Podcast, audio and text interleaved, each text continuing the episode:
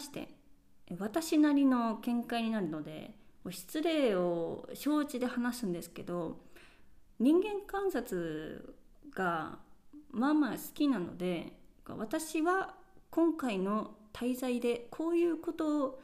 に興味を惹かれながら観光をしていましたってそういう私の脳みその中をま言語化してこれからあのエピソード内で話していきますよっていう体で話していくのでもうもう本当に知識不足なのはまさておき当時の私が感じたことをそのままダイレクトに行くので話していくのであの、まあ、失礼があったらごめんなさいっていうのを先に言っておきます。はい、でここから話していくのが渋谷原宿ファッションの話なんですけど8人都内8人で都内を観光していたんですけど1日目に早速渋谷原宿に行ったっていう話を、まあ、軽くしたんですがこのまあ原宿に行きたいっていうのにも大きな理由があってま8人中1人めいっ子ちゃんがの16歳でちょうど、まあ、いいお年頃で日本のあの原宿のファッションにちょっと興味を持ち始めていてもう絶対原宿の竹下通りに行きたいってすごい旅行行く前からお願いされててじゃあみんなで行こうよってなって竹下通りに行ったんですけど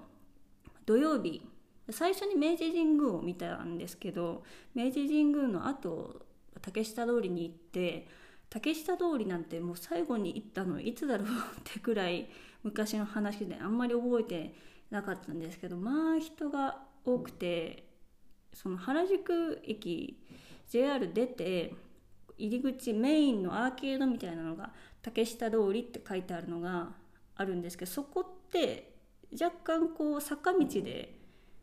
メインの竹下通りお店がいっぱい並んでるとこの方が低くなってると思うんですけどその、まあ、斜めになっているっていうのもあって人通りがこう上から見通せるんですよね。原宿の竹下通りめっちゃ人いるなっていうのがもういかにも分かるんですよ。駅降りて近づいていったらもうブワーッと奥まで。もう通りを人が埋め尽くすぐらいたくさんの人がいて、まあ、観光客はもう当たり前なんですけど普通に日本人の若者たちもたくさんいて。私は個人的にあのめいっ子ちゃんがどういうタイプの服を買うのかなってていうのに興味があってで本人曰くなんかギャルが好きとは言ってたんですけど一度も私はギャルっぽいメイクをしてるの見たこともないしなんかギャルの捉え方が多分違うと思っていてなんか私がこの年齢でいうギャル当時初めて知ったギャルはめちゃめちゃこう、まあ、肌の色も 黒くてなんか目の上をなんかひどい時はなんかポスカでポスカってあのペンでライン入れたりだとかとにかくルーズソックスでこう派手派手しい髪の毛もなんかすっごいボリューミーな感じでそういうのをギャルと私は思っていたんですけど、まあ、その子の思うギャルは、まあ、私は正直よく分かっていなくてしかもまあ今時なんかまたギャルがちょっとまたブームを起こしているみたいなのを聞いたことがあってさてどんな洋服をアパレルを買っていくんだってすっごい興味があったんですけどさすがに買い物をずっと付き添うのはちょっともうちょっと自由に買わせた方がいいだろうなと思って、まあ、そのめいっ子ちゃんのお母さんと2人だけでお買い物を楽しんでもらうようにはしたんですけどお店もその子が最初通りを竹下通り入っていって奥まで突き抜けていって一旦こう何があるかを観察してでもう一回戻ってきてでやっぱり最初の方のなんか道降りていって竹下通り最初に出てくるお店の方がなんか奥にあるお店よりも規模がちっちゃくって多分同じのがたくさん売ってないから最初の方のお店になるべく時間費やしたいかもみたいなのを言っていてほうほうなるほどなるほど、まあ、つまりはみんな他の人が着れそうなまあ、ギャルギャル洋服というかそういうのは着たくないのかと思いつつなるほどと、まあ、その間私はなんかいろいろ見ながら暇を潰していたんですけどなんなら他のみんなも暇を潰していたんですが1時間半ぐらい経った頃にもうもう袋パンパンな状態で出てきて34万くらい爆買いしてたんですよね でさすがに竹下通りのあの人混みで何を買ったかってゆっくり見ることもできなかったので後日時間がある時に「何買ったの?」って聞いてでその時に私は知ったんですが本人はなんかギャルが好きとはめっちゃ言ってはいたものの私からすればなんかギャルじゃないとかなんなら全くギャルじゃなくてロリータ系の服だったんですよ。とかなんなら全部ロリータ系の服ででその中でもなんかゴスロリとかすっごいこうなななんて言ったらいいんですかねこう黒でとにかくダークでミステリアスでみたいななんかゴシック系みたいなそういうのではなくて私の言葉で言うとブリブリではなくフリフリ？優しいフリフリ系の服をたくさん買っててでも雰囲気めっちゃロリータなんですよ。優しいロリータこれは何ロリータって言うんですかね。なんだろう。ちょっと調べたらアマロリータとかなんかいろんなこう呼び名があるみたいなんですけど見て買った服を教えてもらった時にこんなのあるんだと思ったのがなんかジャージ生地。なんか体操服とか運動する時のジャージの生地なんですけどそのスカートとあと上着も結構こうオーバーサイズなんですよ。オーバーサイズ目のジャケットに首元にこうすっごい大きい波打ったフリフリがついててこういうなんかオーバーサイズなきちっと体のラインが見れる見えるようなワンピースとかなんかスカートが私の中での結構ロリータのファッションだと思っていたのがもしかしたらそれはロリータじゃないかもしれないんですけどなんかその雰囲気はやっぱフリフリしてるのでなんかロリータでもちょっとカジュアルななんとなくスポーティーなそういう服を買っていてな生地水色ででも生地ジャージなんですね。ジャージ生地でラインもちょっと入っててアディダスの3本線とまでいかないんですけどなんか線がなんか入ってて首元にめちゃめちゃ巨大な白いフリフリがついててと別に買ってた服もやっぱやっぱりフリフリがついてるんですけどなんかちょっとそんなブリブリ細かいレースがついてるとかではなくゆなんかなんか緩やかな優しい雰囲気を醸すロリータ系だったんですよ。でこの、まあ、原宿でのお買い物がこの109に行った時の話につながるんですけどせっかくなので原宿だけじゃなくて109にも行ったらきっと楽しいよっていう提案をして連れて行ったらですねまあそれはそれは喜んでくれてもう止まらないんですよねお買い物欲がね。でまた一番上の最上階から目星をつけていって降りていってもう一回買いたい服があったお店にショップに入ってそこでやっぱり最終購入をするみたいなそういうお買い物をしていてですねそこでもやっぱり買っていたのはまちょっとカジュアルめのでもやっぱり必ずどこかにフリフリがついている。そういうスタイルで。これは一体何何て言うんですかね。絶対名前あると思うんですけど。でですね一つショップの会計を待っている間にそのめいっ子ちゃんが買っていたブランドがちなみにどこの国なのかとか聞いてみたんですよね。あの日本語喋れないので私が通訳ついでに個人的な興味っていうのもあって「すみません。このあの洋服なんですけどブランドってどこの国ですか?」って言ったら「韓国です」って言ってきて「ああ韓国ブランドね」ってなりまして。でちなみになんかどこかなんか有名ななんかアイドルとアーティストグループが来た来てたりするんですかって聞いたんですよ。でそしたら若い店員さんが「ああそうですね。20とかですかね。って回答されて20とか？20とかってどういうことって思ったんですけど当てずっぽうで言ってないかってちょっと疑問に思ったんですけど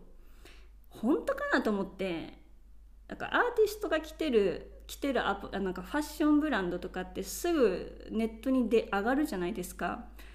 本当かなと思って調べてみたんですけどヒットしなかったんですよね。まあ嘘は、まあ、嘘言ったのかもしれないんですけど私がちょっと厳しいそんな詳しいニッチなね質問をしたのが悪かったのかもですけど考えた後になんとなくこう着てそうなアイドルグループ多分その店員さんなり考えてああ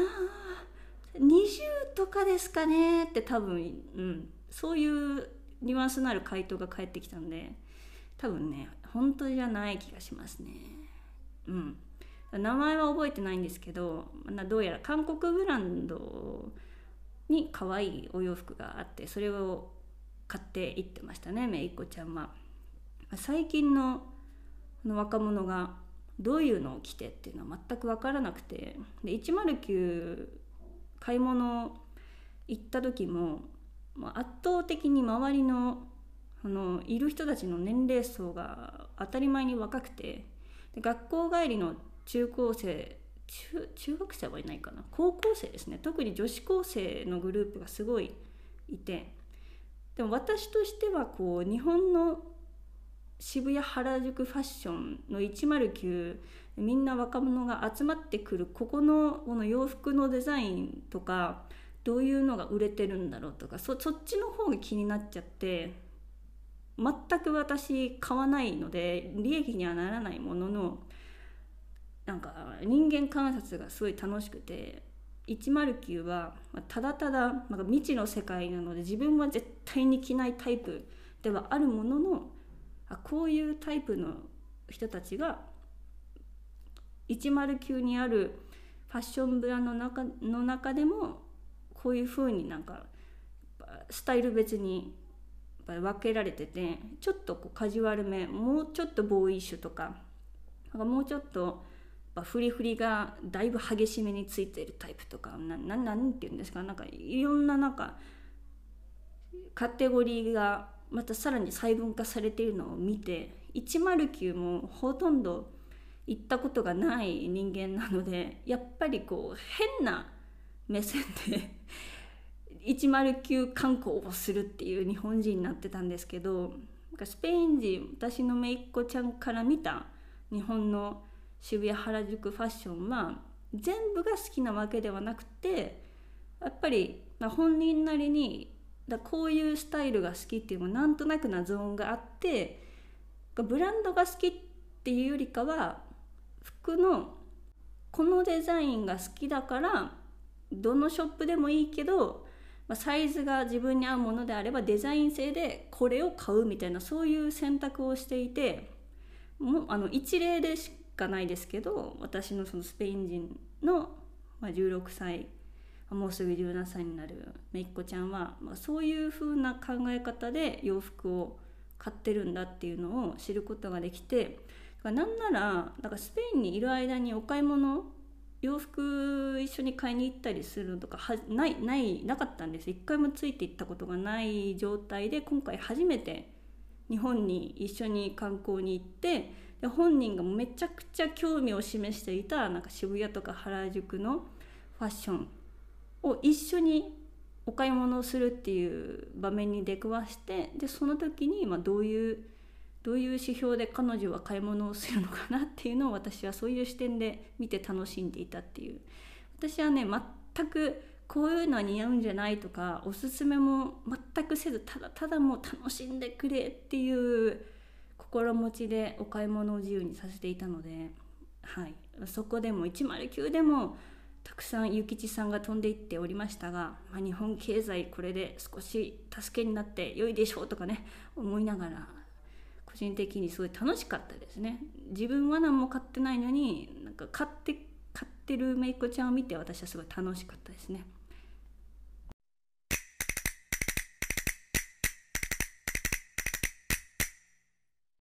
最後この大所帯序盤は10人そして後半8人ですけど日本旅行をした反省会一人反省会をするんですけど個人的に私が、まあ、旅行を心の底から楽しめたかと言われたら全然楽しめなくて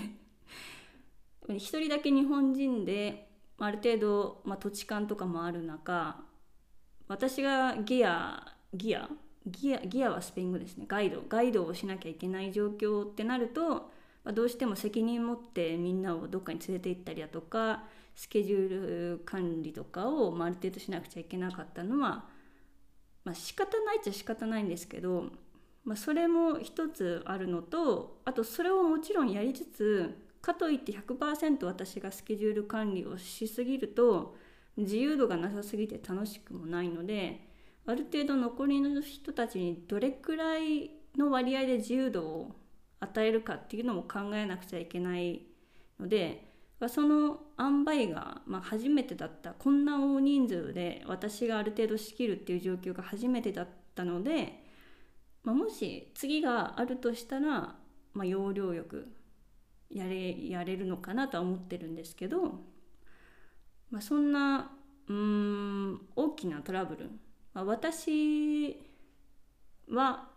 フライトを逃すというトラブルに巻き込まれましたが